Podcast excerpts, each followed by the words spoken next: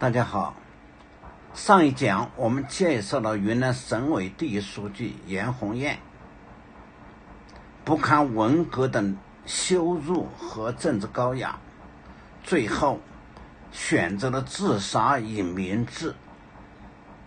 那么，下面我们要介绍的沙甸的军事禁教事件，是发生在文革的后期，一九七五年的秋天。那么，这个事件之后刚过一年。那么文革就宣布破产。沙甸这个发生在边疆的一个军事禁教事件，他用一千多具血肉模糊、千疮百孔的尸体和一片焦土废墟，为文革的破产敲响了丧钟。下面我们就讲这个。大家好，前面我们介绍了云南省委书记严宏彦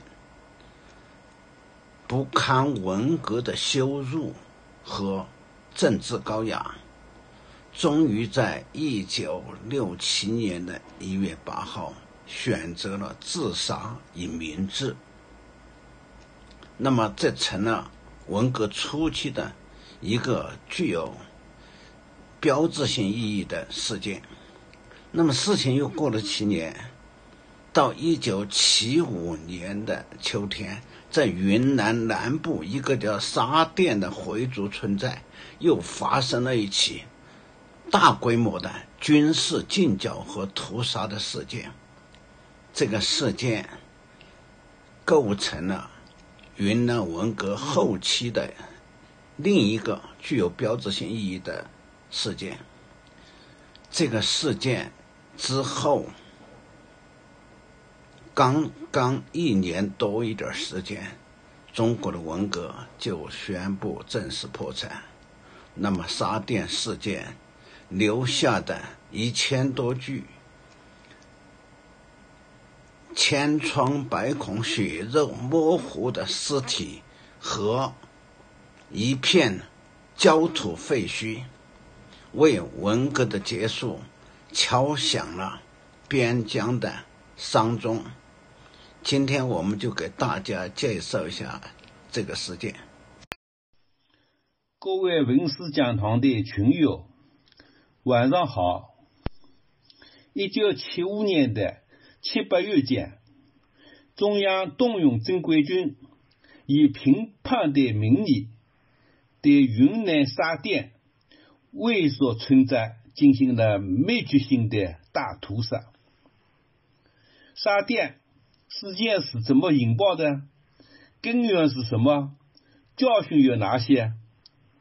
今晚我们请对云南文革深有研究的周志仁老师拨开历史的迷路，记录事件的真相，梳理。这个中国民族关系的学术之上，周老师一九六六年毕业于重庆大学电机系，曾策划组织了八幺五造反事件，一直担任八幺五战报的主编，其后在云南工作，出版过《红卫兵小报》主编摘述、《云南文革史稿》等多部著作。下面请周生老师给我们讲座。今天我们讲座的题目是沙甸事件：中国民族关系的血色之伤。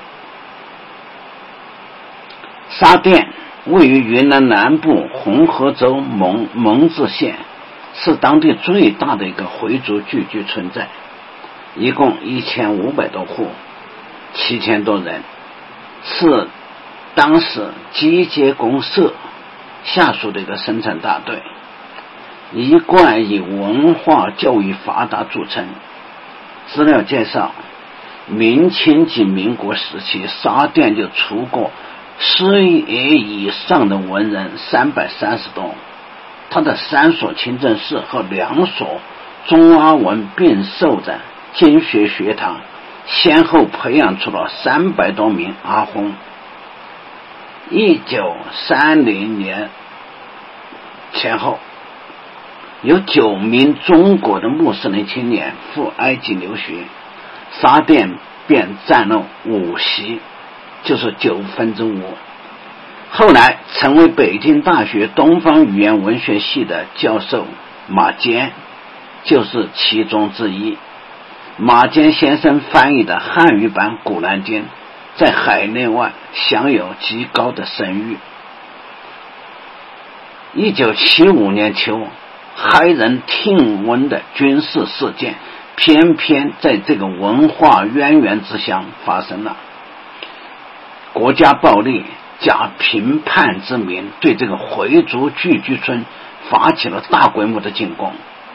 对内双方的力量对比非常悬殊，一方是训练有素的正规军，另一方则仅仅是在革命传统电影中获得过初级军事知识的普通农民。一方是现代化的武器，榴弹炮、机枪、步枪、火箭筒、火焰喷射器；另一方则仅仅。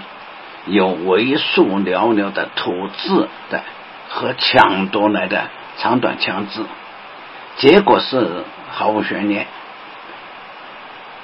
一九七四五年的七月二十八日凌晨三点，解放军开始发起进攻，经历七天八夜，军事行动顺利告捷。事后的统计，失败方的。就是农民这一方的被毁的民房四千四百多间，死了八百六十六人。这个名字很清晰，我们下面再说。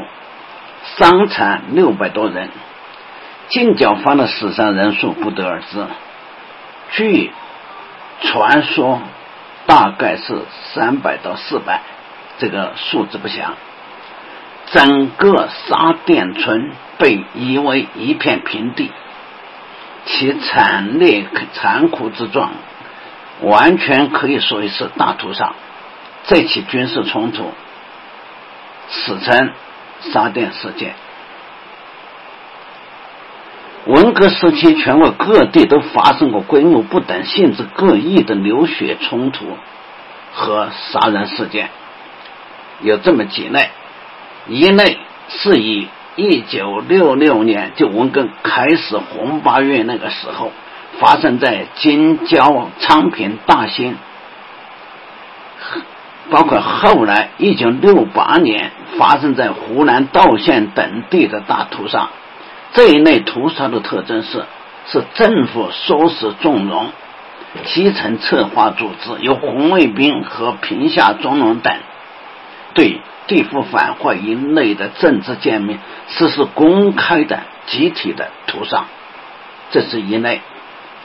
第二类是在文攻武卫的口号鼓动下，两派群众组织之间的武装屠杀。著名的如一九六七年夏天重庆的大武斗，还有四川新科的左派。大佬刘解廷、张锡廷组织的武装之路，就是组织很多个地区的这个武装人员去攻打泸州，叫武装之路。还有一九六八年七月，广州、呃广西以落实岐山布告为名，由莲子派的武装人员。对四二二派的围剿，这类事件呢，它的特点背后一般都有军队的支持，但军队却不出面。最后一类，则是军队直接动用武力对群众进行直接的镇压，如一九六七年青海的二二三事件，就是赵永福干的这个事。还有一九六八年，云南驻军剿灭所谓滇西挺进纵队的，这个算一类。所谓嗯，滇西挺进纵队。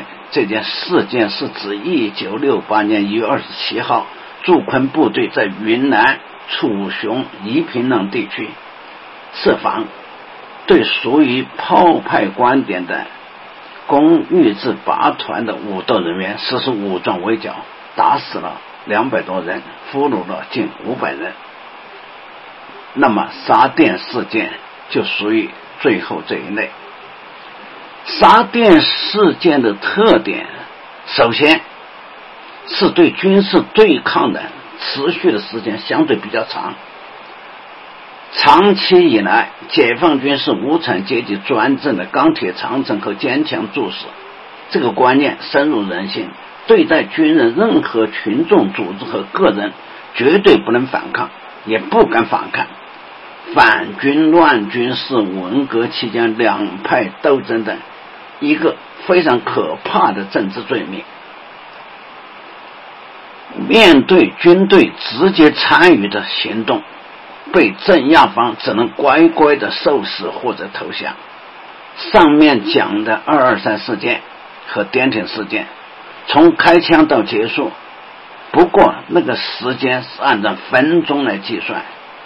而沙甸的村民和解放军的武力对抗，竟然持续了七天八夜，直到整个村子被大炮夷为废墟，这才结束。其次，二三事件和滇挺事件都是局部地方，他那个军事机关下令动武，而对沙甸的军事建将下达命令的。却是中国的最高当局。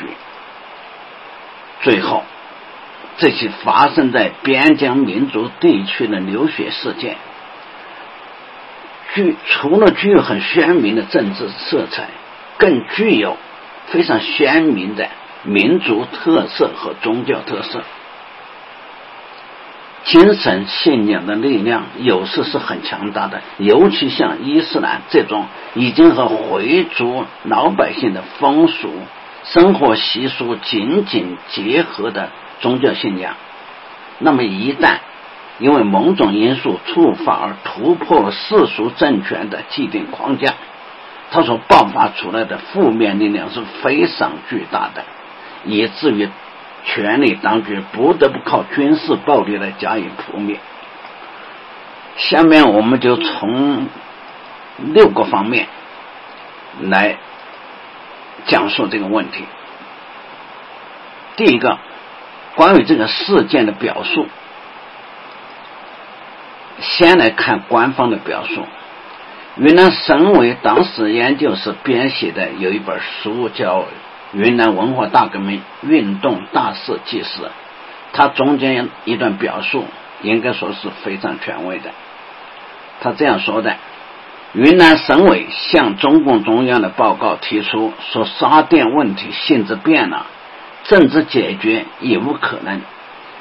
向中共中央提出军事解决的请示，经中央批准后，于七月二十九号凌晨。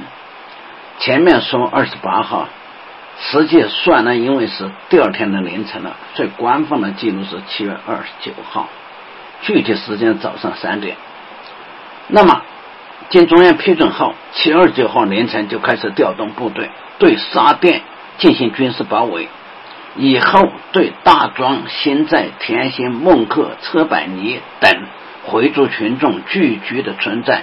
也实行了军事包围，整个军事行动历时二十一天，至八月十八号结束，造成大量的人员伤亡，房屋大部分被毁，其结果非常严重。那么这所有的整个军事行动二十一天，到八月十八号结束。那么前面我们讲到打了七天八夜，那么这个是。仅仅针对沙甸这一个村子，因为打沙甸之后，接着又对其他村寨，比如前面说的大庄、新寨、田心、茂克、车百尼，就在附近的这些回族村寨，又继续进行军事进剿。所以整个军事行动历时了二十一天。那我们再看一下中共各就市委，因为沙甸它的管辖区开始在蒙自，后来划归各就市，就是我们著名的习都。那么各就市委党史研究室编写的一本《中共各就市委党史办公室呃大事记》，他也做了类似的记载。他记载这样的：由于四人帮的操纵，错误的认为蒙自、沙甸等地一小撮反革命分子制制造武装叛乱，发生震惊全国的沙甸流血事件，经中央。中央军委同意对蒙自、沙甸、开元市、大庄、新寨等回族村寨采取军事行动，造成沙店许多群众伤亡，沙店新寨的大部分房屋被毁的严重，后果政治上的损失无法估量。民间的表述则是从各个不同的角度为。读者提供了更多伸手可触的细节。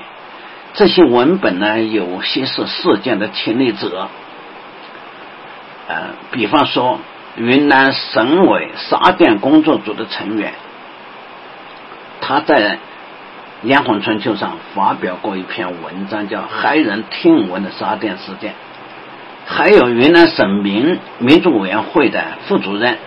省委沙甸工作组副组长李长猛的儿子叫马黑，他在一篇博文叫做《父亲往事》，对这件事也有记载。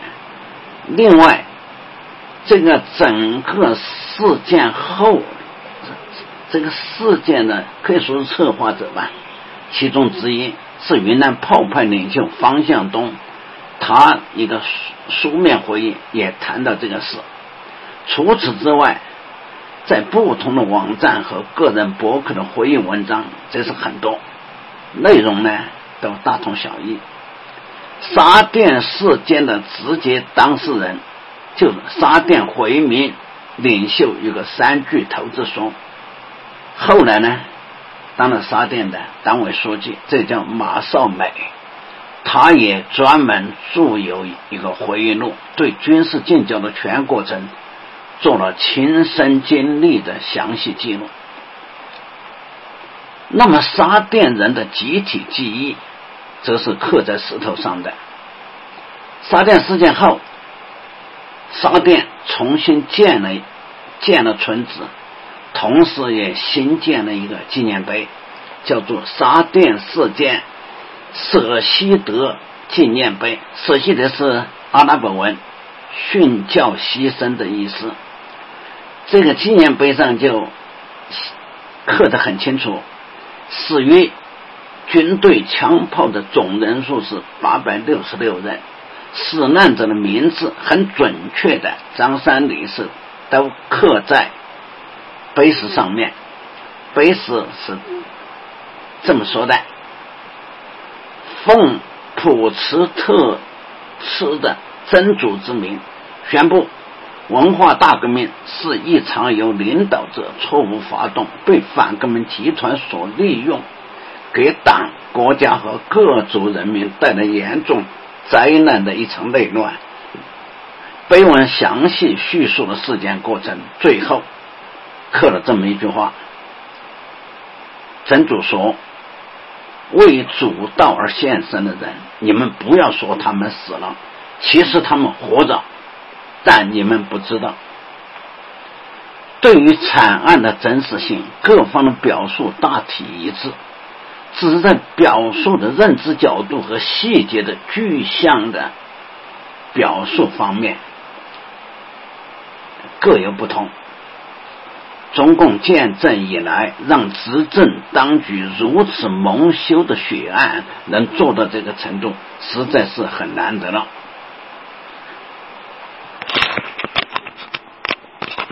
我们接着介绍沙甸事件的来龙去脉。那么，下面是第二小节：阶级斗争理论的必然产物。云南是一个多民族的边疆省，中共建政以来一直在这实行的是稳统温和的民主政策，这就确保了边疆地区的稳定和发展。上世纪五十年代是云南文艺家们最难忘的流金岁月。反映那个年代的云南少数民族生存状态的电影，比方《三剑林响马帮来》《芦笙恋歌》《边塞风河》《摩崖傣》《猛龙沙》等等，都是享誉全国的脍炙人口的电影。他这些。电影故事所表现的军队和少数民族群众之间的鱼水情深，曾经感动了中国无数的观众。从政治上讲，考虑到回族全民信仰伊斯兰教、风俗习惯和生活习惯这些特殊之处。政府的政策更给予了特殊的照顾，比方开斋节、古尔邦节、圣祭节这些回族民族的节日都定成了法定节日。在生活用品实行票证配配额的，当时生活比较困难吧，生活用品都实行票证配额，这种紧缺的情况下。汉族的，他石油配给每月每人仅仅是四四两，就是二公两；回族则是配给七四两。牛羊肉的配给量也高于汉族。回族是实行土葬的，遗体呢。都需要用白布来包裹，所需的布票也进行特供，每位死者三丈或者三点六丈，这些对于融合民族关系都取得了很好的效果。可惜，随着五十年代末一连串讲理想之名实施的荒唐行径。大跃进、人民公社、大食堂等等，让当局者和少数民族的蜜月渐生疏离。尤其是这么一个论断，叫民族问题的实质是阶级问题。这个论断提出，接下来就是一九六二年中共八届十中全会正式提出的。阶级斗争必须年年讲、月月讲、天天讲。再接下来，毛泽东强调，民族斗争说到底是一个阶级斗争问题。那么这些一提出之后，原来那一套行之有效的政策理论，理所当然就被批判为民族工作的投向主义、修正主义路线。就很遭批判，《人民日报》一九八零年七月十五号，就是文革破产以后，那么发表过一篇特约评论员文章，题目是“评所谓民族问题的实实质是阶级问题”，他这样表达了。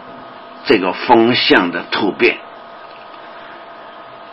当时的批判者断言，这条路线最本质、最主要的东西，就是否认阶级问题是民主问题的实质，否认我们国家中阶级、阶级矛盾、阶级斗争和两条路线斗争的存在，是民族问题存在的根源。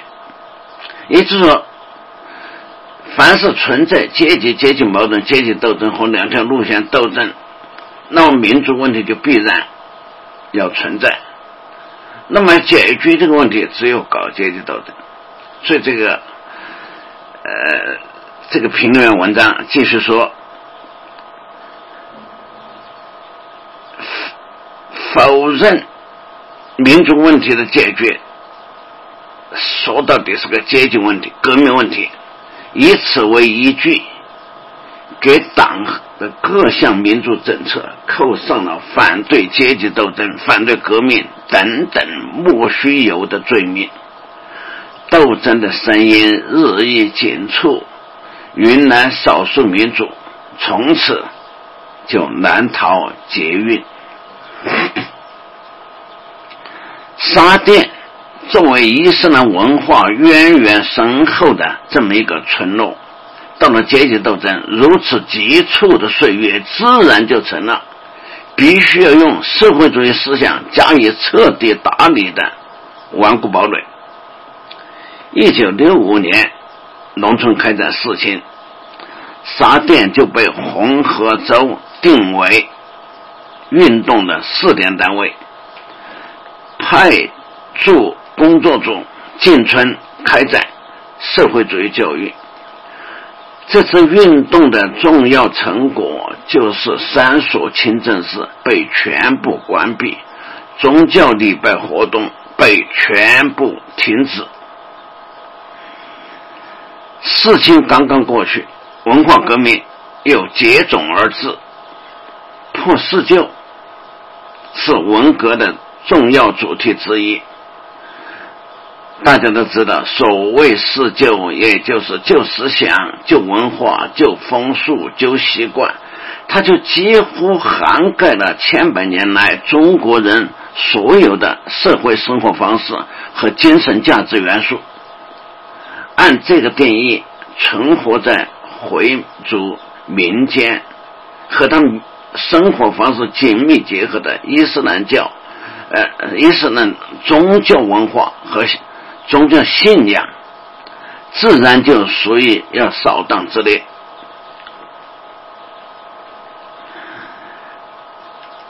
在文革造反的初期，沙甸确实。也成立了两个造反组织，一个叫毛泽东思想大无畏造反兵团，还有一个叫毛泽东思想红色造反队。这些都是以少数的年轻人为主，他们的政治宣言和封魔内地的红卫兵同一个范式，他们不仅。要保卫四清运动的伟大成果，要继续占领封建堡垒清真寺，禁止群众礼拜，还更加疯狂的焚烧宗教经典，去抄地府反坏右的家，把他们的书拿来烧掉。随着文革的演进，精神领域极左的专权之风愈演愈烈。特别是文革催生的所谓新生红色政权，云南省革委会的成立，以更为合法的、更加强势的霹雳手段，将极左政策推向了极致。一九六九年二月二十六号，中央军委办事处当时主要的负责人黄永胜。在听取了昆明军区政委兼省革委主任谭夫人汇报的时候，他正式就全盘否定了建国以来云南边疆民族工作所取得的成绩。他这样说：“林副主席就说林彪讲了多少次要搞政治边防，而你们那里是什么呢？是礼貌边防。”是和平过渡的边防。同年的三月，中央军委就正式转发了就昆明军区关于加强边防斗争的报告，再次批评说昆明军区过去的边防对敌斗争政策是错误的。按照谭福生为首的云南当局，那么当时对政治边防。做了这样的解释：第一，就是要深入开展以三中于为中心的活学活用毛泽东思想运动。其次，就是要批判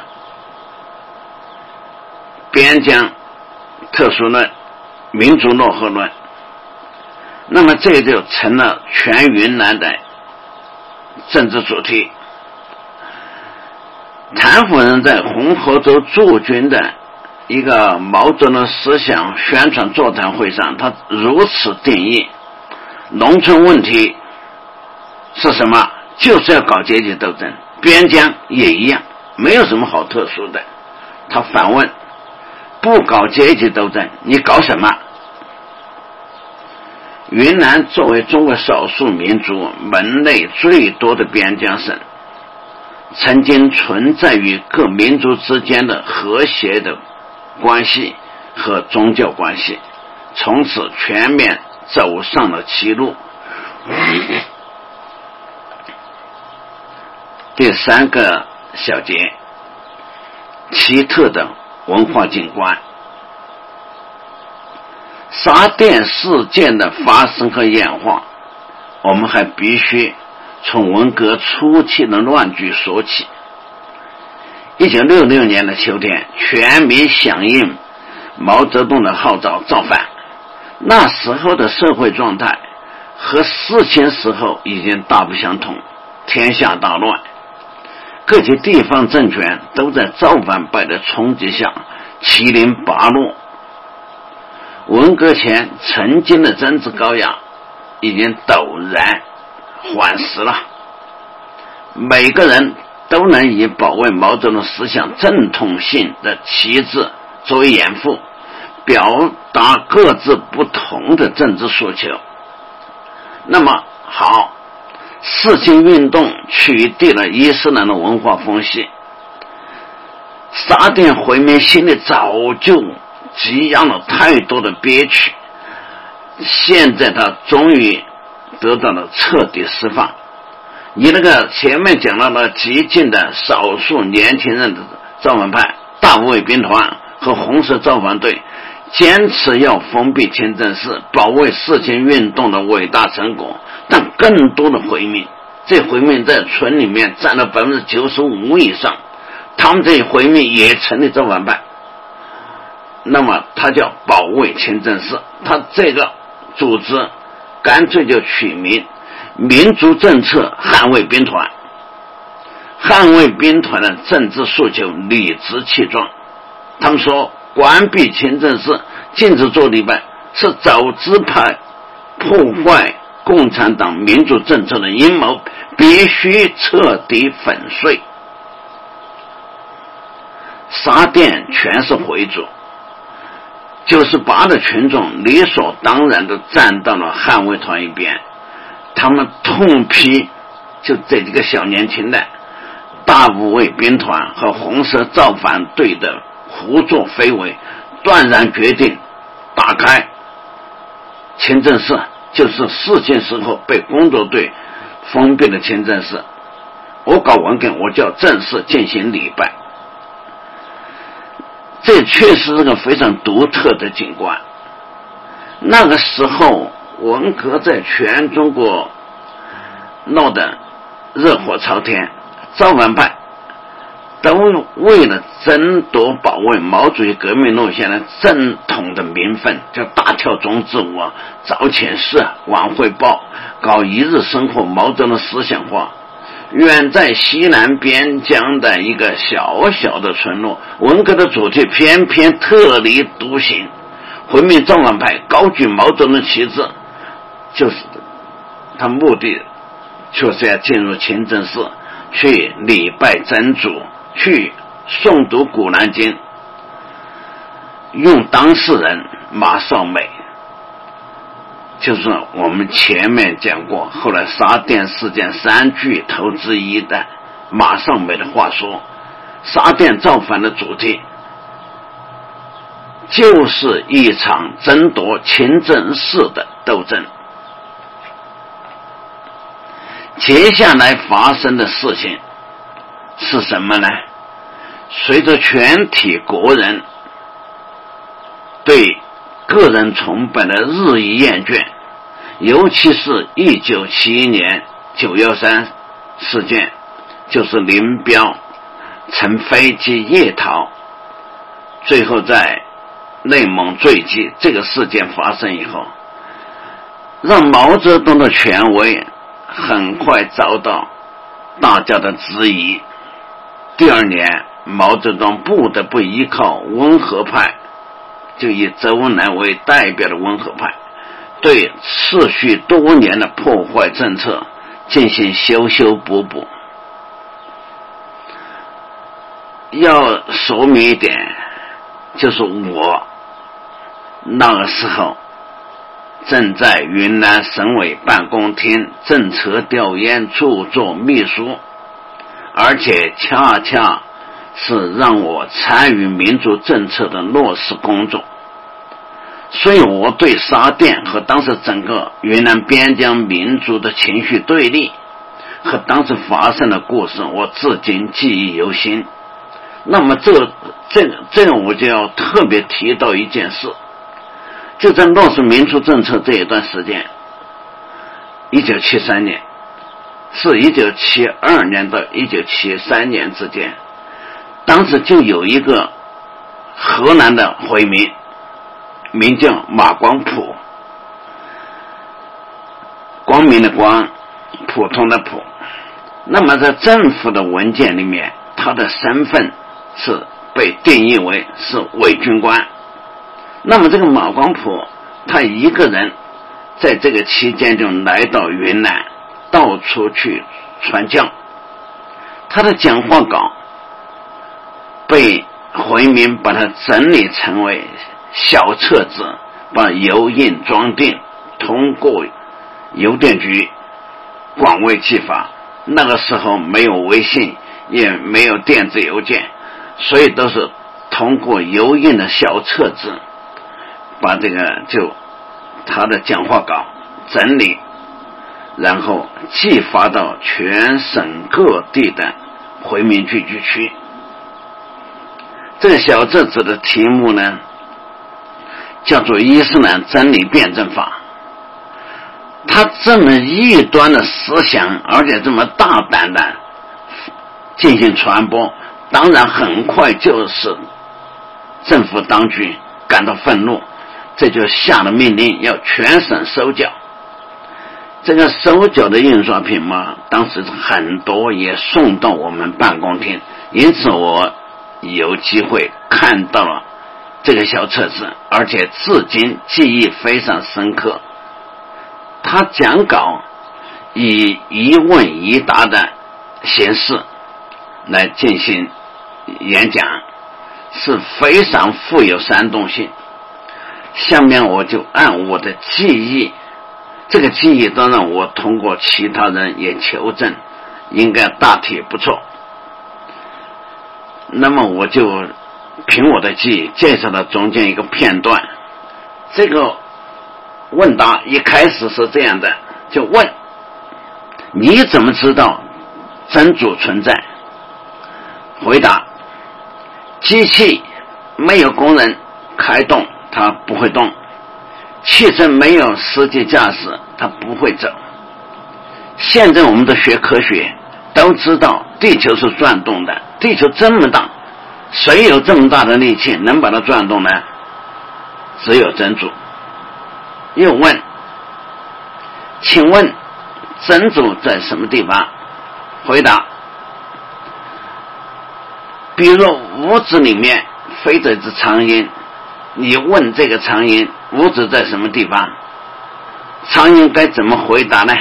他可以说屋子。在我的上面，也我在下面，在左边，也在右边，在前面，也在后面。因为对于苍蝇来来说，屋子实在太大，可说是无所不在。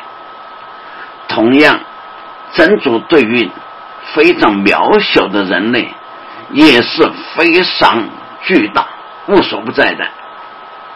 又问：你见过真主吗？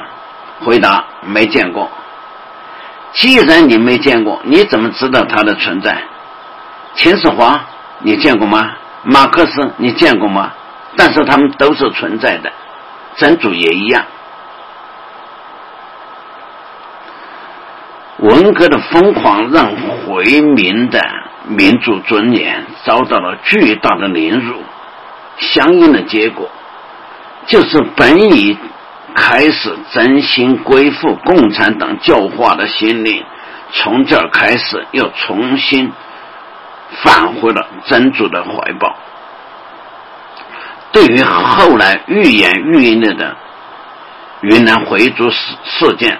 特别是沙甸事件，马光普到云南传教是一个重要的舆论先生。马光普在云南活动以后走了，他走的时候带了两个人，又一起去西北传教。他的行动早就被公安盯上了。所以刚到西安，马上就被抓获。马光普被押解到河南，他老家去了。这两个云南的年轻信徒则被抓回昆明来关押。这两个年轻人，我们必须要提到他的名字，因为后来他们就成了沙甸的回民领袖。一个是。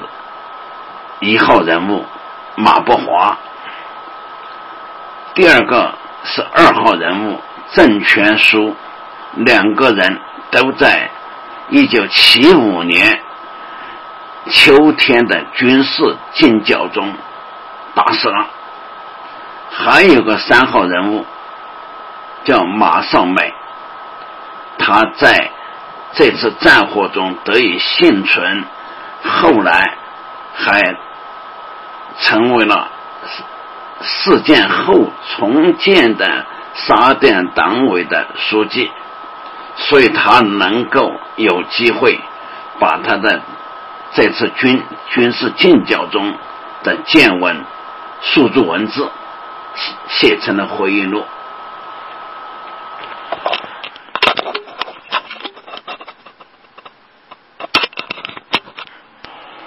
下面我们介绍第四节，就是主要是介绍沙甸事件它的特殊性。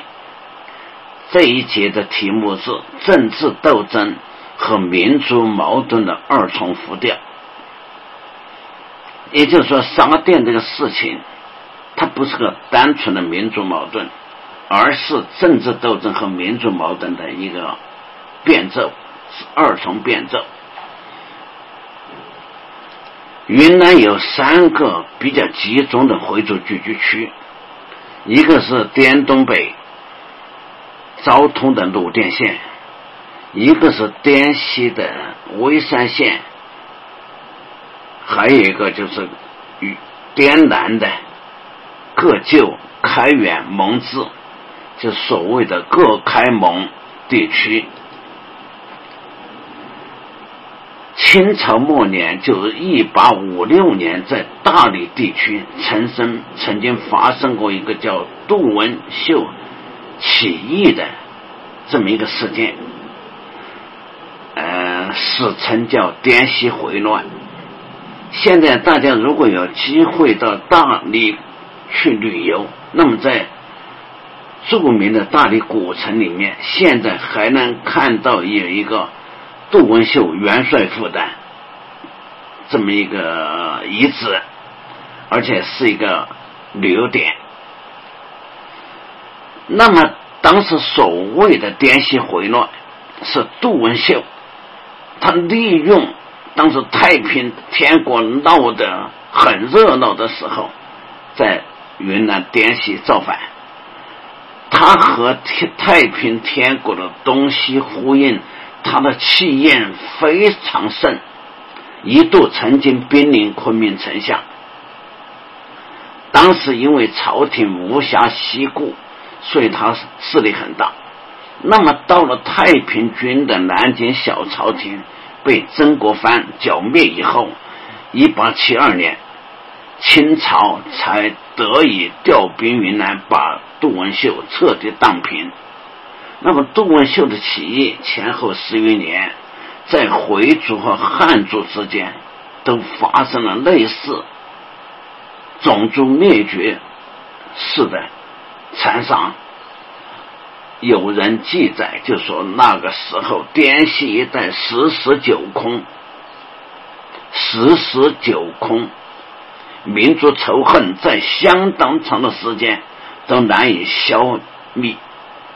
照道理讲，以后云南回民再次发生群体事件，本来应该出现在滇西一带，而文革引发了这么大规模的。回民的极端事件为什么偏偏发生在滇南呢？我们还得继续从云南文体和整体的政治背景来说一说。云南文革，我们上一讲讲了，他的大乱是从一九六零年秋天开始的，和全国一样，无冤无仇的群众分成了两大派。政治派别，一派叫八二三，简称八派；另外一派是炮兵团，简称炮派。就开始了莫名其妙的生死搏斗。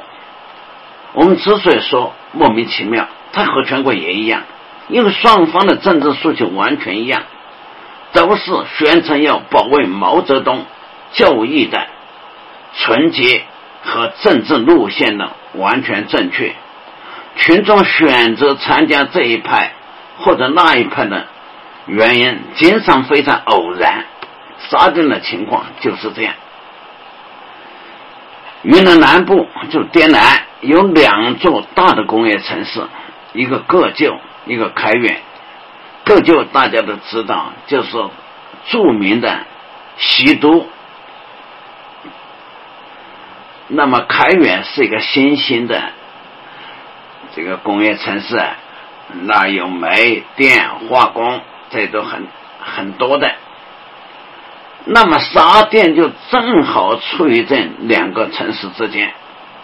文革以来，炮派势力控制了各旧，八派势力控制了开远，沙甸就成了八派八炮两派争夺的战略前沿。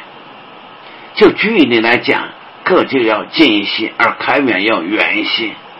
那么，信奉伊斯兰教的沙甸村占绝对优势的。刚才说了，他这个就是叫民族政策捍卫兵团。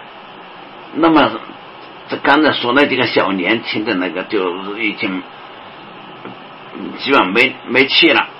那么，就是这个民族政策捍卫兵团，理所当然就。归属了炮派，给炮派挂钩。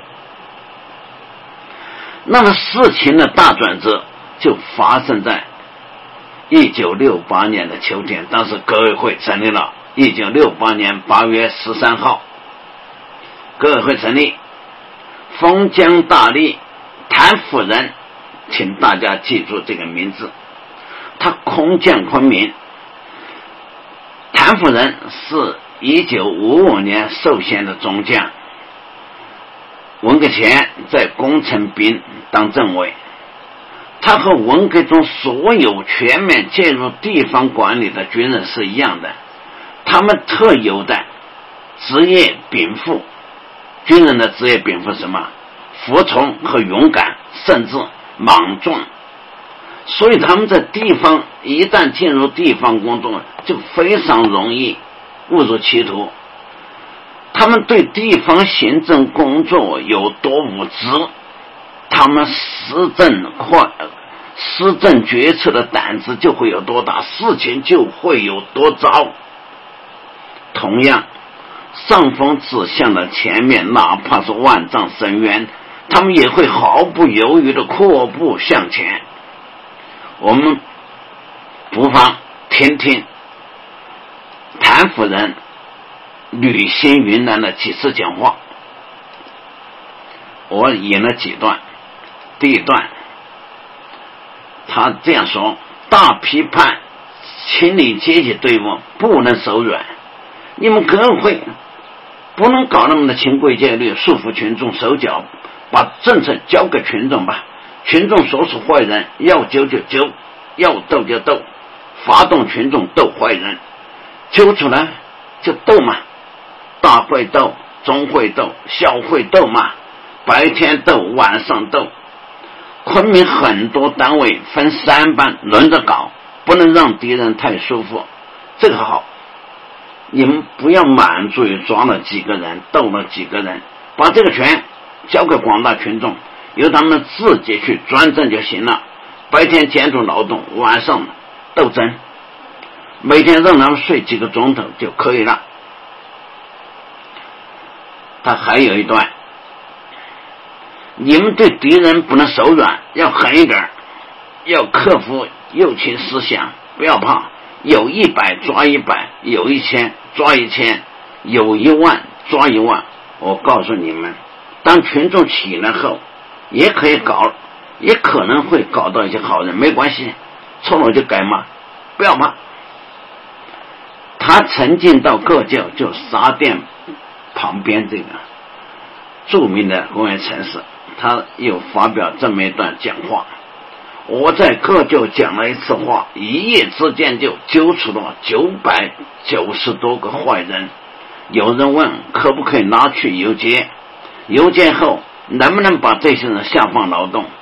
我说游街可以下放劳动，戴白袖套也可以让群众去思辨。他这就明显是在煽动一种暴民的运动。就我政府不管了，让你们群众爱怎么弄怎么弄。那么当时很更要命的还有一点。就谈到这个打击对象，谭将军的立场也十分清楚，毫不隐晦。他不是怎么把两派的矛盾怎么把它消除，让两派团结起来，而是他搞阶级斗争。要阶级斗争在哪儿？他偏偏就依靠着一派，他就这样说：对八派就是要坚决相信。支持依靠，有八派地方，呃呃，有八派掌权的地方要坚决支持，没有掌权的地方要为八派争权，就说的很清楚了。就说他不是在搞阶级斗争吗？阶级斗争总要有被斗争的一派，还要有斗争的一派。他就是说八派正确的要依靠八派去斗炮派。原来两大派，那会搞那个炮派，基本占一半。那么把整整这一一大那一大派，就是一半人打成阶级敌人，这个是一个多疯狂的一个行动。那么像如此失去理性，又明目张胆的选择一派作为执政的基本盘。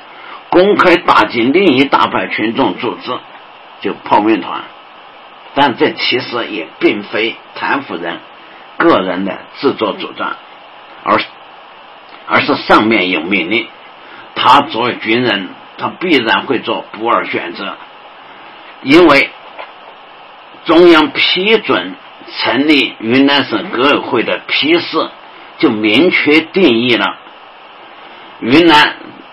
最大的走资派是谁？一个是严红艳，一个是赵建民。那么我们上一讲讲了，赵建民早在文革之初便自杀身亡。那么另外一个走资派就指理所当然就是赵建民了，而炮派正是赵建民的民意基础。拿当时的话说。炮派的黑后台就是赵建民，谭夫人，他两重身份，一个是军人，一个共产党员，这两种身份都注定他不需要我再去花什么时间做什么是非判断和价值判断，我只要服从就行了。谭夫人上任伊始，就六八年八月十四号就召开了省革委。第一次会议，因为十三号开的成立大会，第二天就开了第一次全会。他就开宗明义的提出了省革委要抓什么事，主要抓两件，两件大事。第一件就是办学习班，活学活用毛泽东思想；第二件就狠抓两个阶级、两条道路、两条路线的斗争。从此，那么是以批赵建民还是挺赵建民，这个成为一个刚性的标准。然后就开始以人划线，层层站队，就是云南最著名的、影响最坏的，所谓划线站队，就从此开始。大家要想象这场政治瘟疫有多么残忍，只需要读一下前面我们介绍的那几段谭夫人杀气腾腾的讲话就够了。从此。炮派群众长达七八年的灾难就开始了。那么我们回到，还是来说沙甸。那么，因为重信伊斯兰教义的沙甸人，偏偏投靠的是爬八派。那么，整肃精神异教和整肃政治异教的双重灾难。一起重合，场景就自然比内地更胜一筹。我这就想起我们初中上物理学上讲了一个很通俗的例子，就拿破仑的有一一队士兵，就走在一个木桥上，他步伐太整齐了，因此就产生了共振。它在共振产生的重力冲击下的桥梁，最终整个桥整体就断裂了。那么发生了沙电的事情，也就是这两种灾难的一种重合，要整精神一教，也要整政治一教，他们这就发生了共振，就灾难。就变得越发的惨烈。当时什么情况呢？由于这个划线战队搞得非常疯狂，那么在滇南地区同样属于炮派，受到打击迫害的的人有五百多，他们找不到地方躲避，他中间有汉族，有回族，那么都跑到沙甸来躲避。因为沙甸的村子比较大，人比较多，前面介绍了有七千多人，那么这些都是铁杆的炮派，因此，他沙甸就成了一个政治的马蜂窝。那么新生的红色政权对他就必于除之而后快，就和当年的事情工作队一样。一九六八年的十二月二十八号，由一个加强营的执着军人就派进了沙甸。这次他们的名字不叫工作组，叫什么呢？叫毛泽东思想宣传队。虽然沙甸回民当时还心怀侥幸的对解放军列队夹道欢迎，但是宣传队一进村就。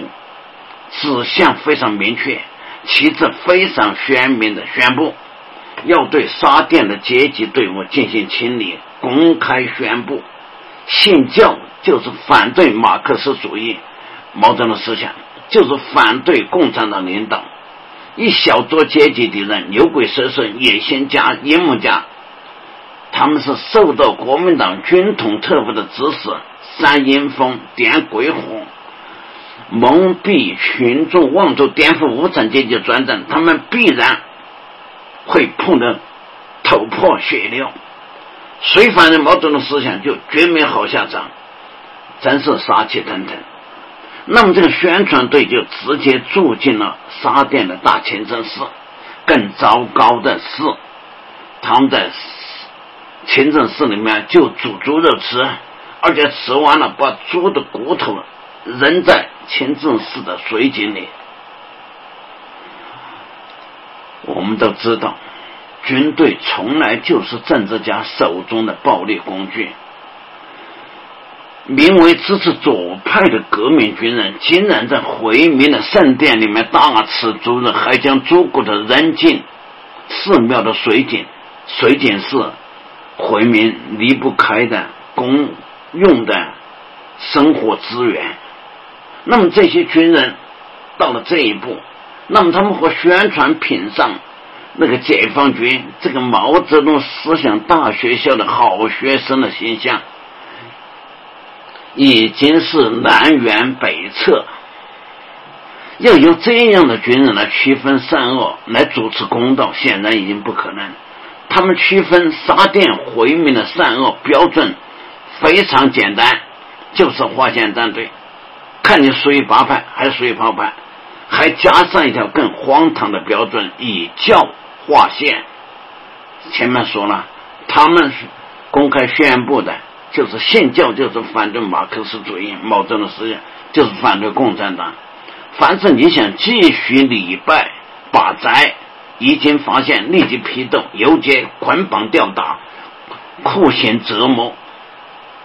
小小的沙甸村竟然揪出了反军乱军黑干将、宗教复辟急先锋赵氏小爬虫，就赵建民的小爬虫，两百多人。其中八十四个人被扣上反军乱军黑干将，折磨他们的办法包括在他们的脖子上挂上猪头，强迫他们用舌头去舔。一九六九年一月三十号的一个大型批斗会上，六十位回民被挂上宗教复辟急先锋的黑牌游街批斗。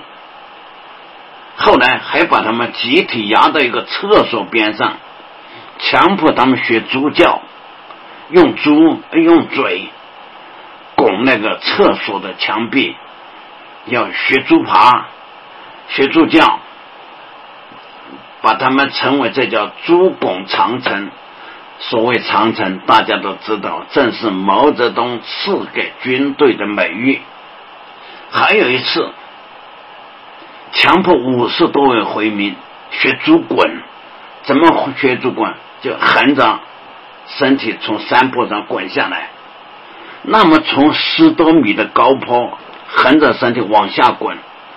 当时一位已经身怀六甲的妇女，他学猪滚，滚后第二天就不幸流产。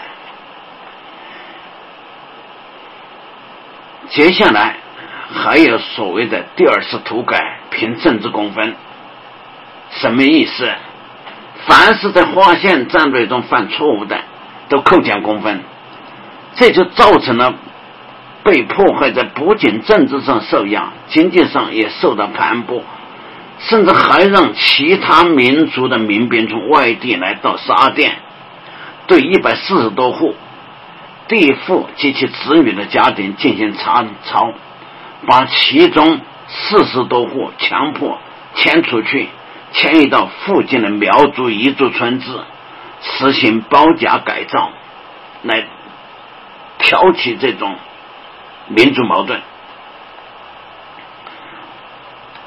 文革的政治高压，让穆斯林的尊严和安全到此可以说丧失殆尽。与此同时，仇恨。也在暗中熔炼，如涌涌动的钱流，继续冲击着被文革搞得千疮百孔的政治冰层。因此，事件最后的爆发，只是等待一个历史的节气而已。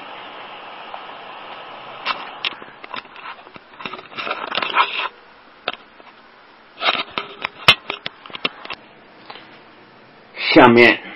讲乱局二点零版。如果事情到此为止，当局能够调整政策加以补救，事情也许还不至于这么糟。事实上是，一九七一年林彪事件以后，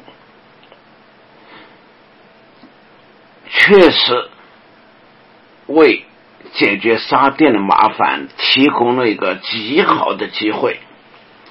九二件事件以后的一九七二年，毛泽东不得不启用温和派对横行多年的几种路线进行调整。在多民族聚居的云南，纠正划线站队错误和落实民族政策、宗教政策，成了两个最重要的执政主题。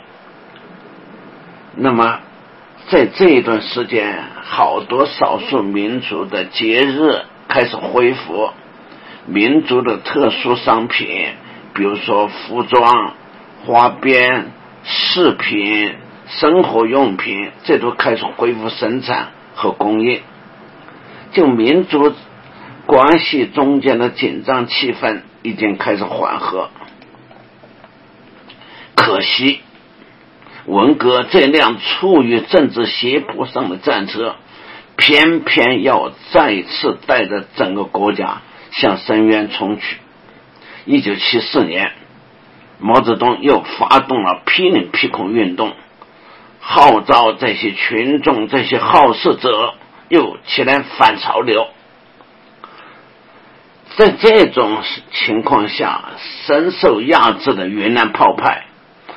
当然也包括回民和其他一些饱受冤屈的群众，就再次等来了抗争的契机。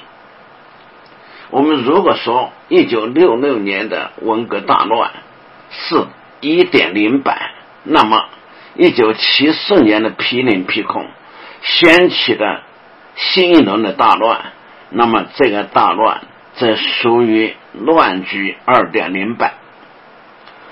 云南的政局当然再次乱起来了。那个时候，我正好在云南省委办公厅做秘书，几乎每天都会遭受到群众的冲击和围攻。我们那个大院就像集市，像年货街。那么我。概括了一下这些闹事的群体，大概又怎么几波。第一波就是文革后期，当时有个口号叫“我们也有两只手，不在城里吃闲饭”。那么以这个名义，很多城市居民就被驱赶下。到乡下去，他们下去没办法生活，所以就回来造反。第二波在云南被标称为反潮流派，那么这个很明确，就是这么多年一直深受冤屈、要求落实政策的炮派。第三波标称为齐向阳。他们就是什么呢？已经掌握到权力的八派的某些人，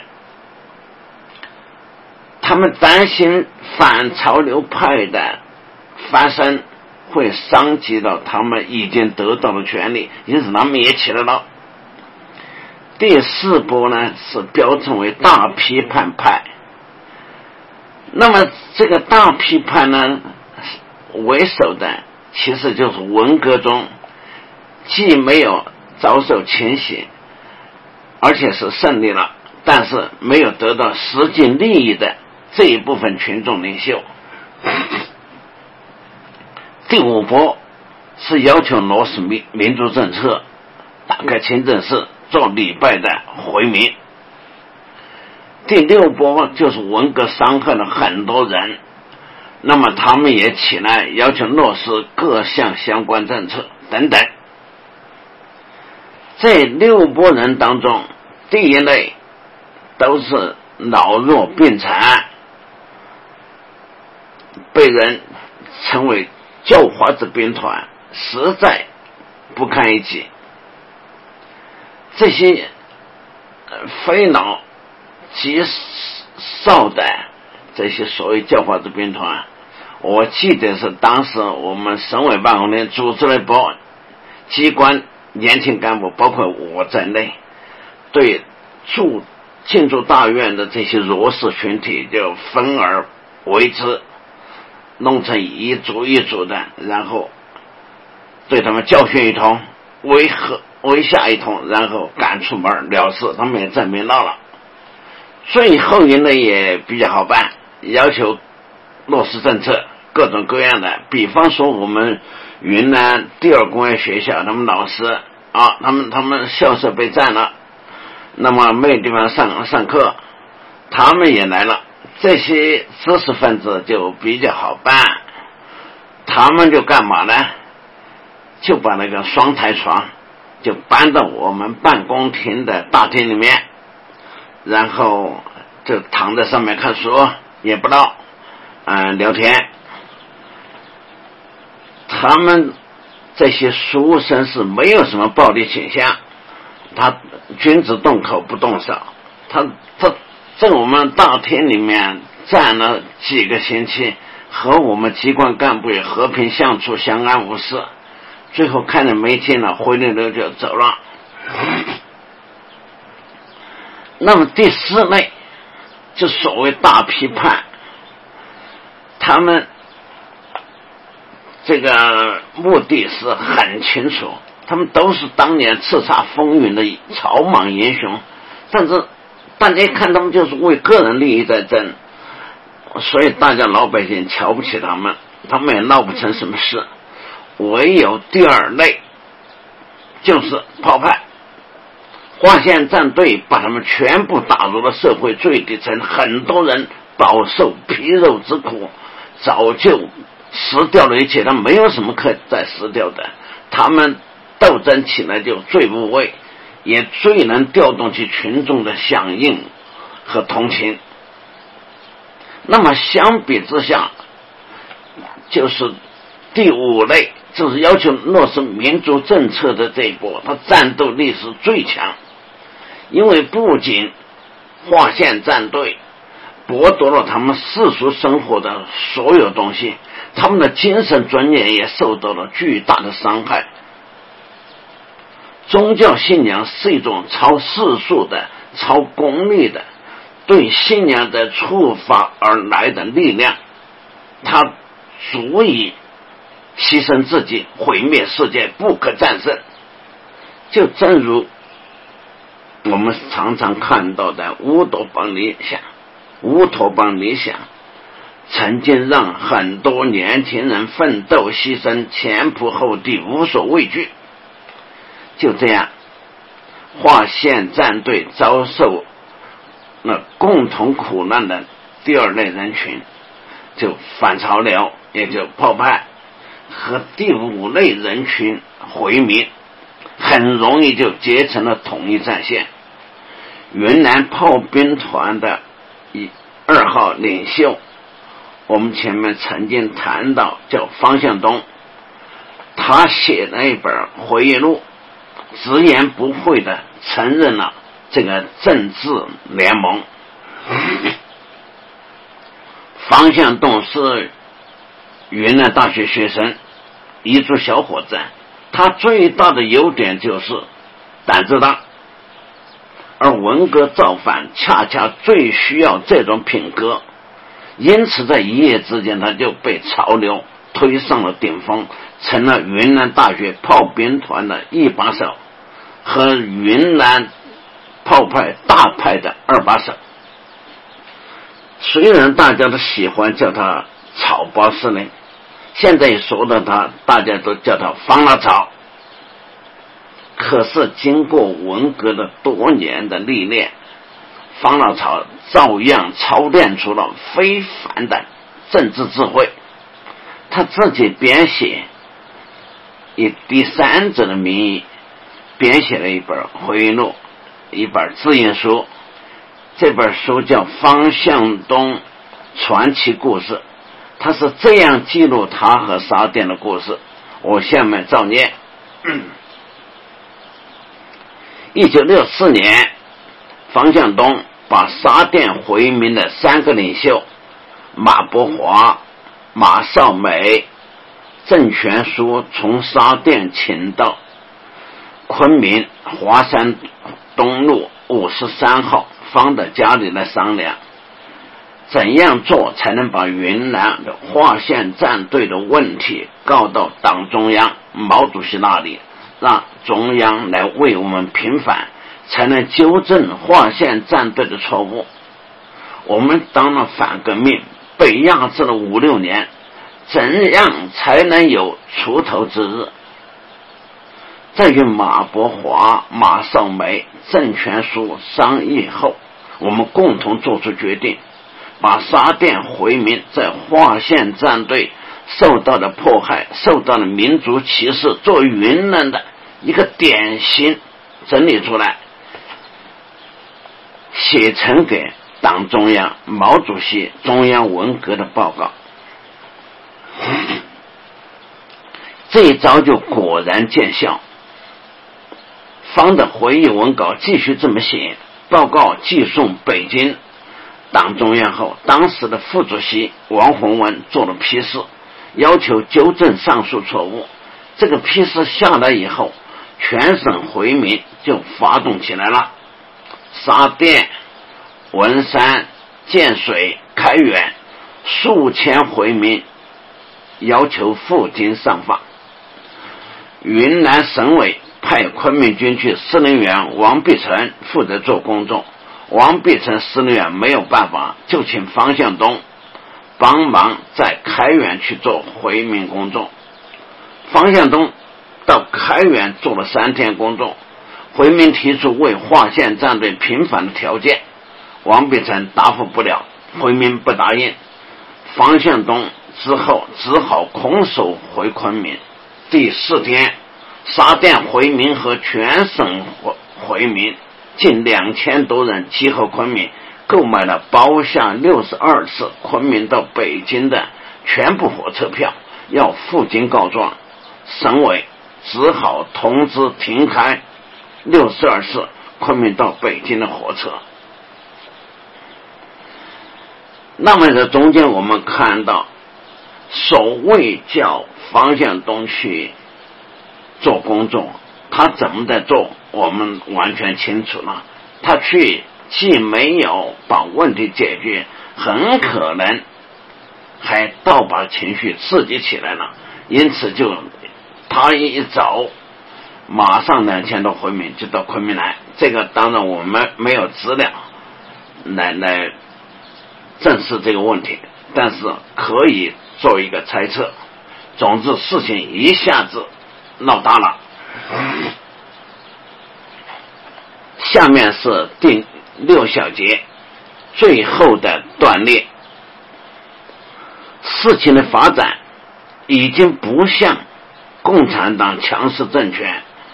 处理政治异己者的一贯的杀伐决断，这些异己者，包括行动和言论都不当不当听不听招呼的了。这个事情倒有点像猫和老鼠捉迷藏。文革时代，只要毛泽东本人不发表明确的最高指示，任何一方。都可以宣布自己观点具有权威的教育解释，双方都可以从毛泽东语录中间找到有利于自己的理论武器。反毛泽东思想、反党、复辟是一方的利剑，那么落实民主政策就成了另一方的盾牌。根据史料记载。一九七四年十一月六号，红河州各就是云溪公司，为什么云溪公司呢？因为就是各就是世界西都，云南锡业公司是当地最大的企业，所以当时他实际上也参与了很多政治活动。那么就是红河州各就是云溪公司领导。就一起组织了数百名干部、职工，就到集结开大会。嗯，前面介绍了沙店当时只是集结公社的一个大队，那么沙店大队就在集结那个旁边，那么就召开了一个集结地区民兵联合指挥部。就开会的当天晚上，指挥部就动手了，以查户口为名，抓了集结火车站反潮流的人员。接下来十号就过了四天，十一月六号成立民兵指挥部。那么过了四天，十号又成立一个更大的各就地区的民兵联合指挥部。集结和沙店距离就还不到一公里，政府搞这些举措，傻瓜也懂，就是要悬越武力，对沙甸造成大兵压境之势。仇恨发展到这一步，威胁已经没有任何作用了。沙甸事件注定要在武装冲突的道路上越走越远。那么。当时云南省边疆民族委员会一个副主任叫李长猛，他是直接参与处理沙店事件的。他的儿子叫马黑，他写了一个回忆录，他这么说：沙店也以原有的民兵武装为基础。原来不是，我记得是在五八年，当时毛泽东就提出要全民皆兵，那么所有基层，特别农村，都建立了基层的武装民兵。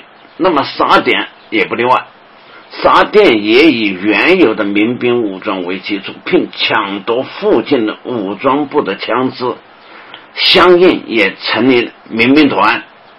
来对抗，两边冲突不断，互有死伤。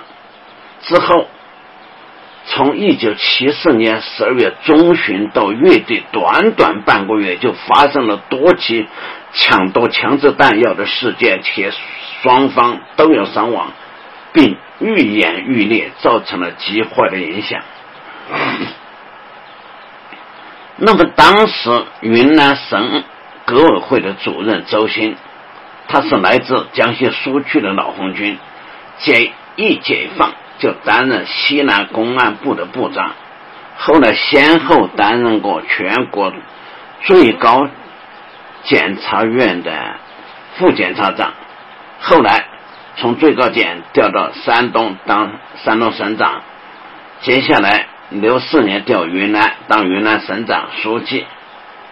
漫长的血火历练，让他的性格、信念、脾气都变得格外的固执。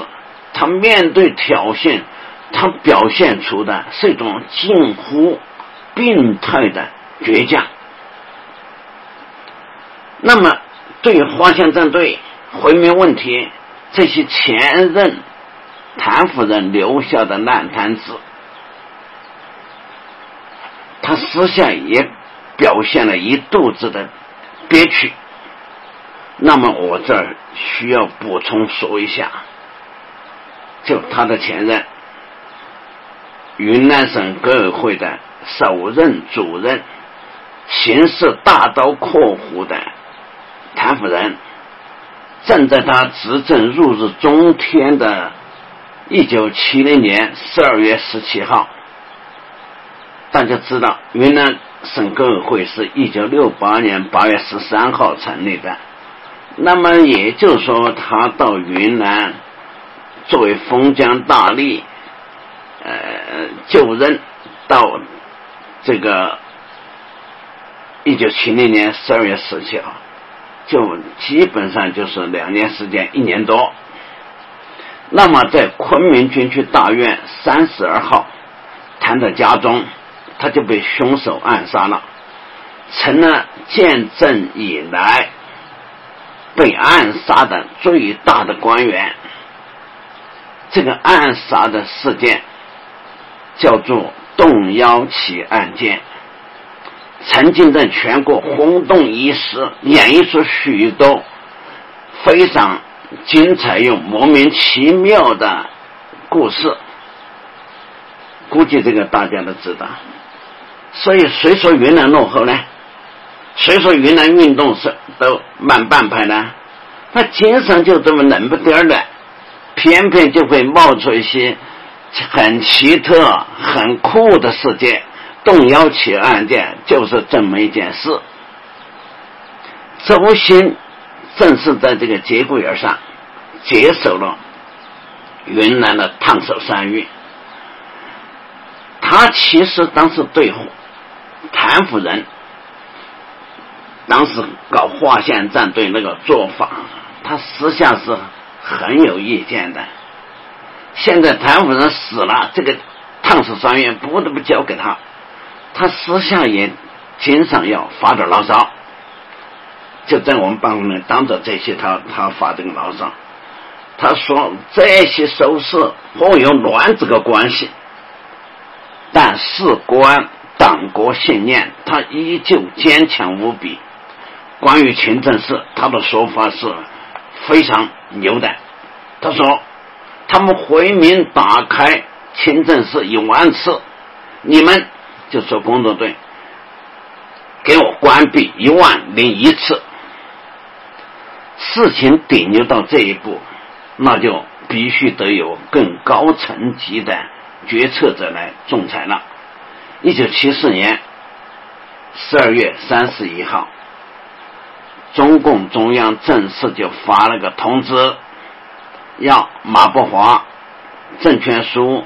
马少梅等沙甸回族代表十个人，那加上红河州委书记冯志国、红河州镇公组副组长曹占元、云溪公司党委书记张庆芳及文山州各旧市建水、蒙自、开原、通海、玉溪等县负责人各一人。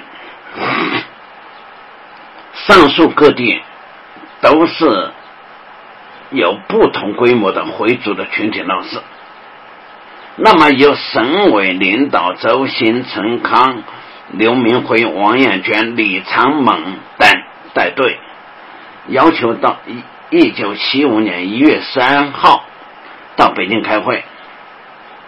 那么，云南主要的党政头目和一个小小村落的回族代表，将在中国最高领导面前过堂论招，在新中国的历史上算是一大政治奇葩了吧？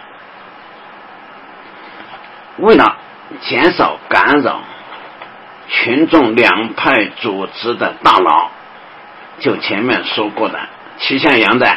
这八派的，还有大批判的，就是那个叫杨树轩，然后反潮流的，就是炮派的李毅、方向东等五人一起领令，也跟着去北京参会，理由是叫他们不要在群众中间添乱，便于好解决回民问题。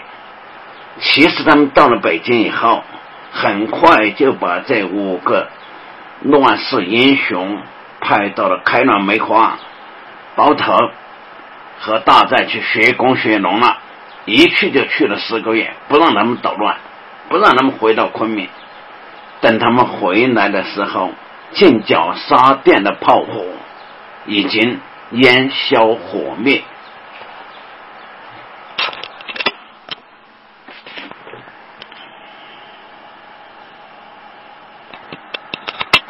群众滔滔，都调调了云南，群龙无首，想必事情会好些了吧？但事实并非如此。头面人物远在君城，但边疆云南依旧摸查不断。这中间发生了最大的一次，叫香木桥事件，很快爆发了。一九七五年的二月十五号，就是这些上北京开会一个月以后。建水县，建水县就离蒙自呃很近。建水县广义大队回族的这些群众去香木桥双山村慰问，就被大队民兵就去批斗的一个阿红。这个时候，回汉的民兵就再次发生了武装冲突，双方均有伤亡、死亡，再次点燃了一触即发的引信。回民这次就抬着尸体，直接到省委来上访，要求惩办杀人凶手和抗议。省委不作为，你不执行中央收缴民兵枪支武器的文件的精神。这一次上访规模非常大，它有红河州、有文山州，也有玉溪地区的回民。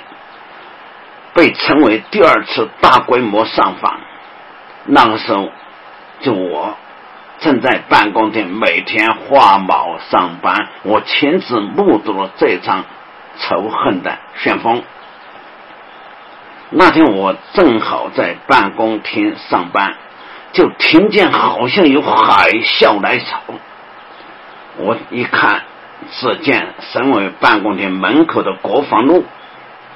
无数的成千上万的白衣白帽、步伐整齐、铺天盖地而来，他们涌进省委大院，如入无人之境，直接就把棺材停放在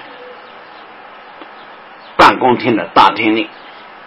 那是省委主要领导全部到了北京，只留了一个省委常委，分管公安工作的常委朱刚。还有一个办公厅的副主任叫胡业官，他们主持日常工作。胡至今记得非常清楚，他说尸体一共是七具，因为长途的辗转运输已经开始发臭。回民给省委办公厅谈判，最后同意，首先先把尸体。处理了再说，省委方呢当时很大方的，也提出同意给丧葬补贴，比如裹尸布和香料多少多少，那么就把这个事情摆平了。但是因为来的人太多，办公厅的干部已经无法继续上班，后来就全部转入地下，然后。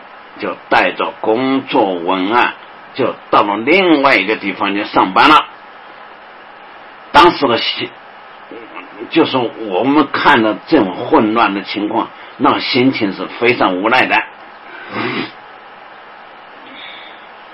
那么还说这个北京，云南常委的扩大会议已经搬到北京了，在那儿马拉松的开。从二月五号，按二月一直开到五月，整整三个多月。那么，北京最高当局主持本案的是谁？正是以武装攻打上彩莲寺而得到领袖青睐的政治新星王洪文，还有重新上台的。著名的铁腕人物邓小平，他正在准备大刀阔斧整顿文革搅乱的乱局。另外，叶剑英、陈锡联、季登奎、李先念、华国锋、苏振华、吴桂贤等也都三前后三次到会上来。并发表讲话，那么他们有一个明确的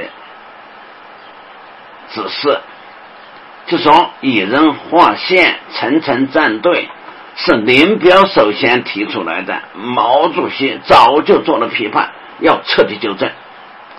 其次，在民族工作问题上，工作中和执行政策上的缺点是严重的，有大汉族。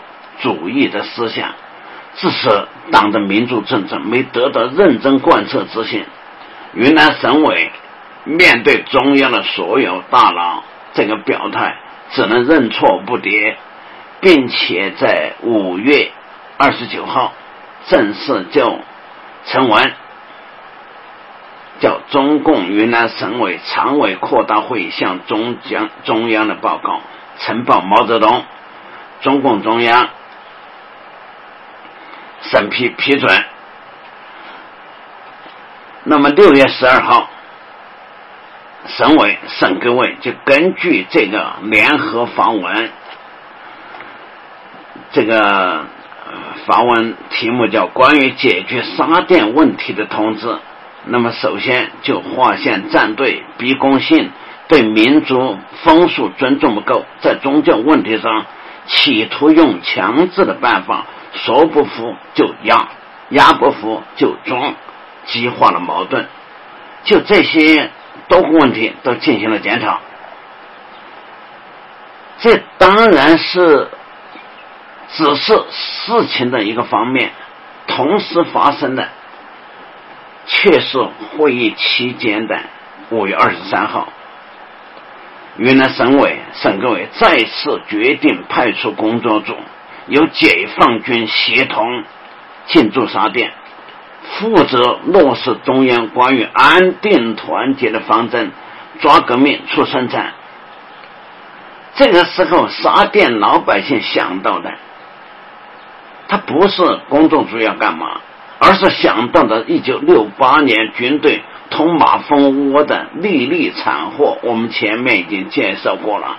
就是解放军来了，进驻清真寺，在里面大吃猪肉，把猪骨头扔在水井里面。大家想到是这个，他们在村口就结队阻拦，不让他们进来，一定要等到。他们到北京开会的十个代表回来再说，工军队和工作组进不了村，就只好转场到集结。那有个糖厂，全部到了糖厂住下来待命，随时准备进城。为加强政治攻势，当局还用飞机在沙店上空散发通知。这个啊，这个同志就说，最近一个时期，沙店一小撮人煽动少数人抢夺和制造武器，挑动武斗，行凶杀人，继续对抗中央指示，变本加厉，为非作歹。根据中共中央、中央军委的指示，特派出工作组，在中国人民解放军的协助下。进驻沙店，不允许任何人抵制工作组进村。面对当局的动向，沙店居民毫不示弱，他们把天上洒下来的几千份通告全部收集起来，装到一个大麻袋里面，由小伙子们簇拥着扛着，去到工作组驻地，就在集结堂上，在大门口一把火全部烧了。当局的忍忍耐也终于到了极限。六月二十号，云南省委正式向中央汇报，提出了军事包围、政治解决的意见。同一天，中央领导人接见云南省委和红河红河州委负责人进行紧急磋商。接下来又接见了马伯华等十个人。王洪文这次正式宣布：你们如果不让工作组和解放军进村，那么就打土为止了。几个月来，沙甸回民代表文武结合、虚与委蛇，不停的触探当局的决心和底线，到现在已经没有。任何回旋的余地了。七月九日，马伯华等十名代表在北京向中共中央和毛泽东写了保证书，终于从北京回到了沙店，准备贯彻中共中央关于沙甸问题的批示。可惜，这时候群众的仇恨已经点燃，情绪已经失控，马伯华已经没有回天之力。根据各就幺二八派，就是那个炮派的头目，叫胡长林，他事后透露，就沙店事件结束后，被抓捕的回族上京代表之一，就那十个代表之一中间有一个叫马灿良，曾经把他关在和他在同一个囚室。各就宝丰隆监狱，这个马畅良侥幸在沙甸的军事惊叫中活下来了。那判死刑和他关在这个同一个监狱里面，马灿良就告诉过他，当时马伯华已经知道事情没有转机，为了保住老人、小孩和妇女。就主张向军队投降，没想到马伯华的讲话马上遭到所有村民的一致反对，骂他是叛徒。因群众的情绪已经太过激动，弄得马伯华的哥哥也不得不出面解释，说我弟弟是一片苦心，绝非贪生怕死想当叛徒。如果大家。一致决定要打我弟弟，肯定会带领大家冲在最前头。当然，事实上，马伯华确实这样做的。最后，在军事建交中间被打死了。那么，云南当局已经等不及了。七月二十二号、二十四号连续向中央报告说，马步华回来以后继续抵制对抗。关于沙甸问题的批示，并积极准备武装，嗯，动作。因此呢，沙甸问题性质变了，政治解决已无已经没有可能，要求军事解决。中央终于批准了云南当局的要求，批准动用国家暴力来打土为止，这就有了一九七五年秋天发生在。云南边疆骇人听闻的大屠杀，那么是最下面是最后一节一些补遗和结语。那么事情说在这儿，大家可能会提出两个问题。第一个。既然双方力量的对比就在进攻方和防守方，力量对比正悬殊，就前面是介绍过的。一边是训练有素的正规军，另一方则仅仅是在革命传统电影中了解到初级军事知识的普通农民。一方面是现代化的武器，榴弹炮、机枪、步枪、火焰。火箭筒、火焰喷射器，另一方仅仅只有为数寥寥的土制的和抢夺来的长短枪支。那么，为什么会打七七天八夜？我这要给大家补充说明的是，有三个原因。第一个，首先是进攻方过于轻敌，因为对方全是些呃土包子。实在不堪一击，因此原来定的叫七月二十九号，就七月二十八号晚上，七月二十九号凌晨，准确的，就是三点钟开始发起进攻，七点钟结束战斗。等到他们这个战斗队伍已经攻进村子了，才知道情况大出意外。他首先派的一个连的兵力，就一百多人，首先去，很快就占领了他那个清政寺。他们认为他指挥部是在那儿，结果去扑了个空，那么就通知撤退。哪知道出不来了。遭遇了就是电影上说的地道战、麻雀战、地雷战、人民战争。进去了一百多人，跑出来了仅仅三个，而且带队进去的是一个副新提拔的副营长，很年轻，年轻有为，啊，培养的接班人，还包括报话员之类的。那么当时亲自参加的一个报话员，后来。就是那个死了又派了一个上去，这个人写了一篇回忆录，他这样介绍：他说他们是两个营包围吧，从甘蔗地偷袭成功进了村，到成了杀店人的活靶子。他们又说晚上别人那个地形非常熟悉，那么那个高防工事、地道各个设计口。火力互相支援、互相配合，抗日战争时期的地道战在这里重新出现。这两个人抬着伤亡人员很快撤离，但是都全给打死了。所以我们说，就是解放军死了多少人？我个人判断和听到的大概三百人左右。那么一进村那就差不多死了一百。就是这么一句，那么时间已经过了七个小时了，攻击没有任何进展，只好撤退了。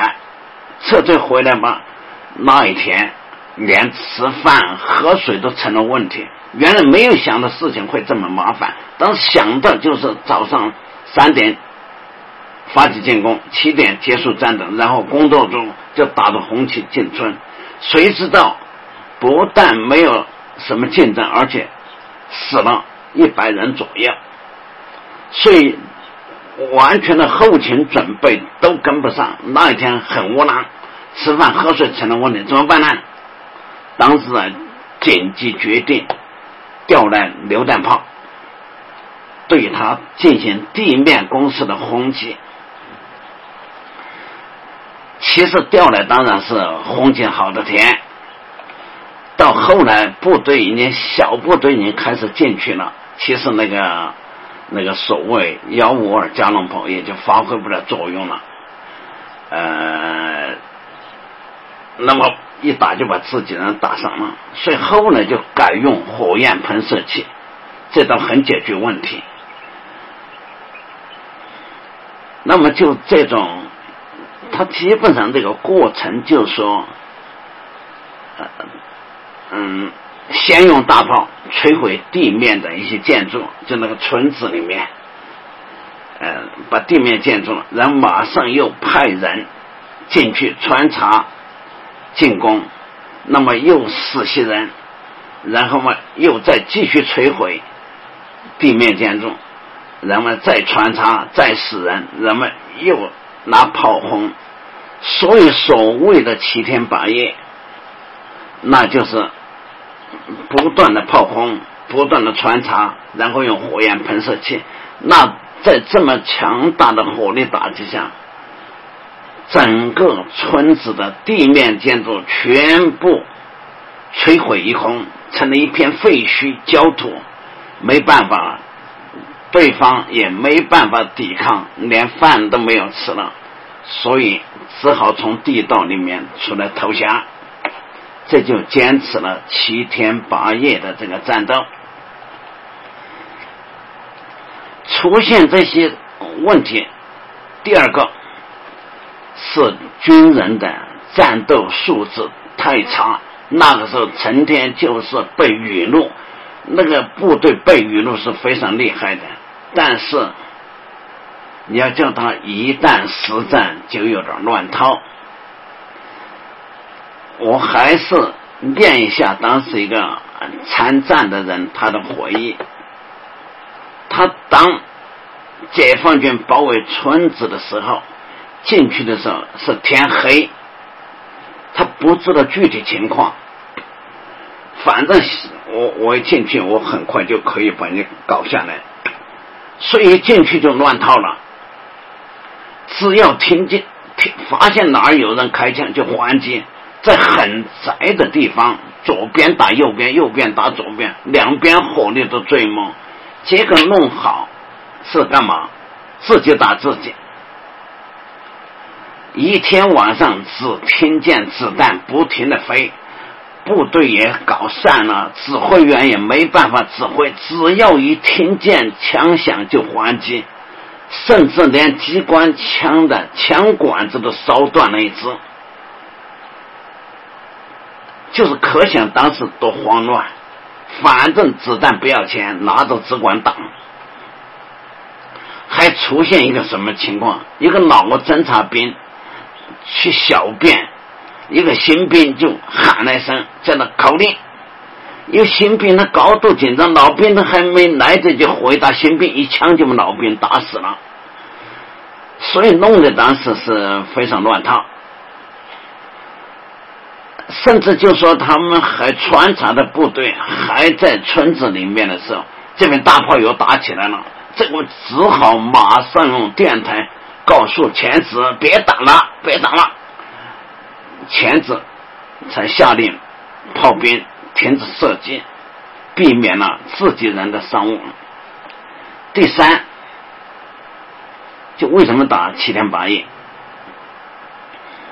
第三个因素是沙甸的回民准备的非常充分，不管男女老少，战斗意志都非常顽强，所以充分他们在下面挖了很完善的地道，准备了充足的弹药。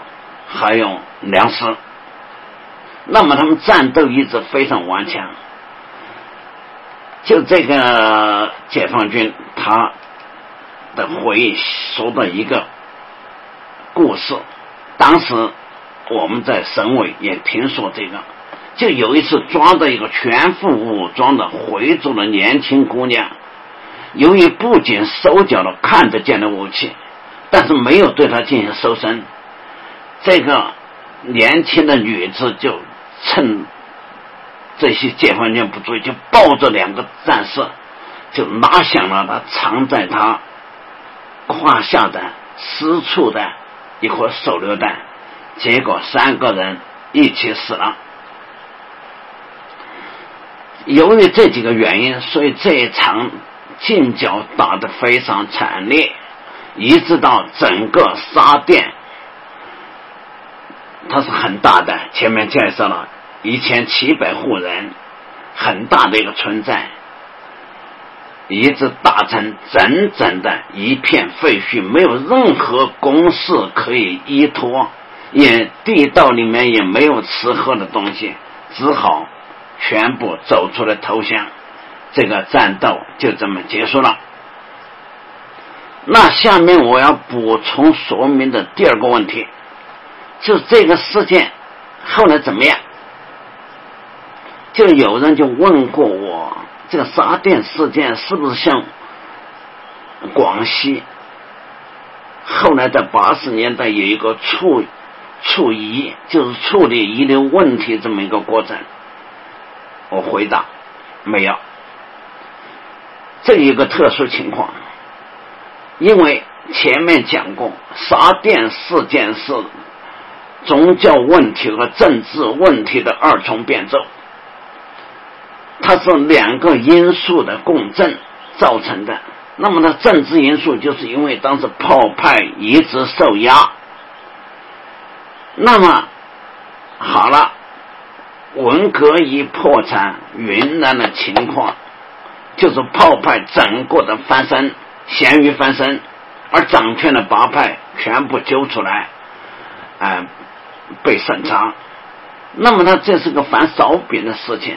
那么现在翻烧饼翻起来的恰恰是炮派，而沙甸事件就在炮派的这个底色上面发生的。那么理所当然，很快就全部平反了。一九七九年二月十五号，经中共中央批准，云南省委和昆明军区党委联合发了一个通知。为沙甸事件彻底平反，就原来被抓进去的，就当时不是沙甸事件结束以后，青壮年全部抓了关在监狱里面，呃，而且，那么有些判了死刑，比方说前面说到的三巨头之一马少美，他彻底平反，而且还当了新建的沙甸党委书记。那么政府又派工兵给他们全部把房子修的比原来还好，所以这个事情应该说处理的没有什么后遗症了。那我要补充的就这两个问题。最后我想说一段结语，我这段这段结语的题目是物质贫困。是宗教事件的世俗的悲剧底色。马克思在《黑格尔法哲学批判导言》里面说过这么一句话：“宗教是被压迫森林的叹息，是无情世界的感情，是人民的鸦片。”又说：“要想废除作为人民幻想的幸福的宗教。”也就要求实现人民的现实的幸福。世界上无论哪一种以什么形式出现的宗教，从本质上来讲，都是人类面对困境，包括这个困境，包括物质的，也包括精神的。他等待，在这个困境下等待拯救的一种渴望。因此，要想解决宗教问题，从根本上讲，就必须把人民从困境中，首先从经济困境中解脱出来，获得一种现实的幸福。就这幸福，也就是说，应当包括精神的，首先应该有这个实现这种精神生活的物质基础和环境。我们可以看一下云南的宗教情况。它凡是宗教比较流行的地方，绝大多数都是贫困地区。云南的这个呃基督教是它涵盖的范围是很宽的。那么。这个实际上，基督教在云南的大规模的传播是在十九世纪的末期和二十世纪的初期。不知道大家看过中央台的有一个节目编的不错的，就在云的那一边。他这个题目是当时在云贵边区一个传教的一个。传教士叫伯格利，他写了一本八百多页的一个回忆录，他题目就在云的那一边。后来我记得前几年中央台把它编成了一个节目，编的不错。那么他就详细记载了他们几个这个英国、澳大利亚的传教士在云贵边去传教的经历。他们开始就全部是在先。沿着长江上来到金沙江，住在昭通这个县城里面，在县城传教，但是传了一年多毫无进展，而且还被挨打。他曾经在他的回忆录这样说：他们开始是把目光盯在汉族身上，盯在城墙环绕的昆明。街道狭窄的昭通，以及那些盛产稻谷的坝子上，无数星落棋布的用泥土筑成的村庄里，但但是他们遭受了一次又一次挫折。在之后，他们才发现汉族古老而陶醉，完全不领会他们所宣讲的福音，也不了解他们的为人。更不必说他们有什么人生价值。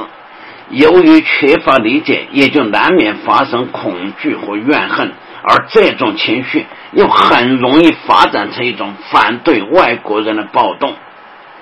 这就是我们现在说的中国老百姓的义和团情节。那么这些来自异国的狂热的献身者，最后醒悟了，他们终于把目光，这是原话，转向了存在于高处及四处的四边的另一种群体的生活方式。他们隐藏于深山，天然而蒙昧。他们就把他们整个工作就转向了很贫穷的，来山上的这些少数民族，比方说苗族、彝族、景颇族、傈僳族，就这些非常落后、非常贫穷的这些山林民族，就取得了巨大的成功。所以到现在，你们如果有机会到云南的旅游，你到这些山区去看，这普遍都信基督教，而且唱赞美诗，非到现在还非常虔诚。那么好了，我们问题还是回到回族，回族相对在霸区，而且在少数民族里面，它是文化也好，经济还相对比较发达的。那么我就在了解沙甸这个事事情的过程中，我认识了一个红河州水电队一个高级工程师，叫张振军。文革前，这个张工就沉浸在集结沙甸长期从事农村水电排管的建设工作，和沙甸的回民，包括后来的。那个沙店的沙巨头三巨头之一的马胜美，当时还正是他从乡下招来的临时工，他就常常听回民跟他发牢骚，说世道不公，农民的儿子永远做农民，供销社来强制收我们的洋芋，价格很低，还不准我们自己拿出去卖。所以我在和张工讨论了沙店事件的起因时。张工非常肯定的给了一个字的结论，为什么呢？穷。我这儿要补充一下，张工也在我们这个文革讲堂这个群里面，他表示了，如果大家有什么问题，在下面的讨论里面，他很乐意和大家交流。那么，其实和其他落后的农村相比，沙甸的经济情况不算太差，因为这个地方不错，地处亚热带的腹地，雨量丰沛，交通便利，非常适合于蔬菜、甘蔗、花生、油菜这经济作物的的生长。而且，沙街是著名的滇越铁路，有个支线叫各比斯各比斯。各就，嗯，闭塞在，嗯，食品线这条支线和公路的交叉口，这个所谓闭塞在，就是大家看电影《芳华》上那个出现的标志性的一个建筑，就是闭塞在那个车站是法式建筑。那么它处在一个交通非常发达的地方，离著名的西都各就二十公里。这些都为沙甸发展多种工业副业提供了得天独厚的有利条件。特别是历史上，沙甸的回民特别善于擅长做手工业、五金业、餐饮业、商业发这个商业发育，群众生活是相对富裕，文化也就相对发达。可惜，这么好端端的一个村子。文革前，在政治统帅一切的权力指挥棒下，左支右左，每况愈下。当局根本不顾沙甸人多地少这个短板，看不到适合发展多种经济的强项，强令他们必须以粮为纲，把他经济作物区改成粮食作物区，由高产的甘蔗田、蔬菜田改成种水稻。砍掉了他们传统的手工业和副业，这样就搞得他的生活就日益困难。官方有一个数据，就文革中期就闹事前的1973年，沙甸人均口粮是两百八十四斤，集体分配的现金每人不到六十块，最低的时候一个劳动日只有八分钱，群群众就不得不用野菜和树皮充饥，更让人。无法理喻的是，面对这样的经济困境，当时的领导偏偏将一切罪恶都归结为农村的封资修复币，发誓要割掉资本主义尾巴，维护马列主义的正宗已经高于了一切，人类生存的任何正当欲望都被看作了异端。特别是毛泽东那个民主问题的实质是阶级问题，这个论断一出，这就有了一九六四年的社教试点。接下来关闭清真寺，封杀穆斯林活动，再接下来便有了文革的疯狂和荒唐，一直到一九七五年七月的那个血色秋夜，镇压的枪声响起。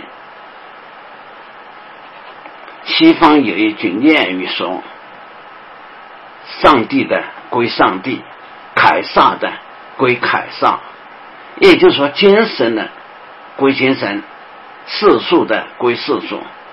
事实再一次说明，世俗权力一旦向精神领域越位，凯撒追终成不了上帝，反而可能是变成撒旦。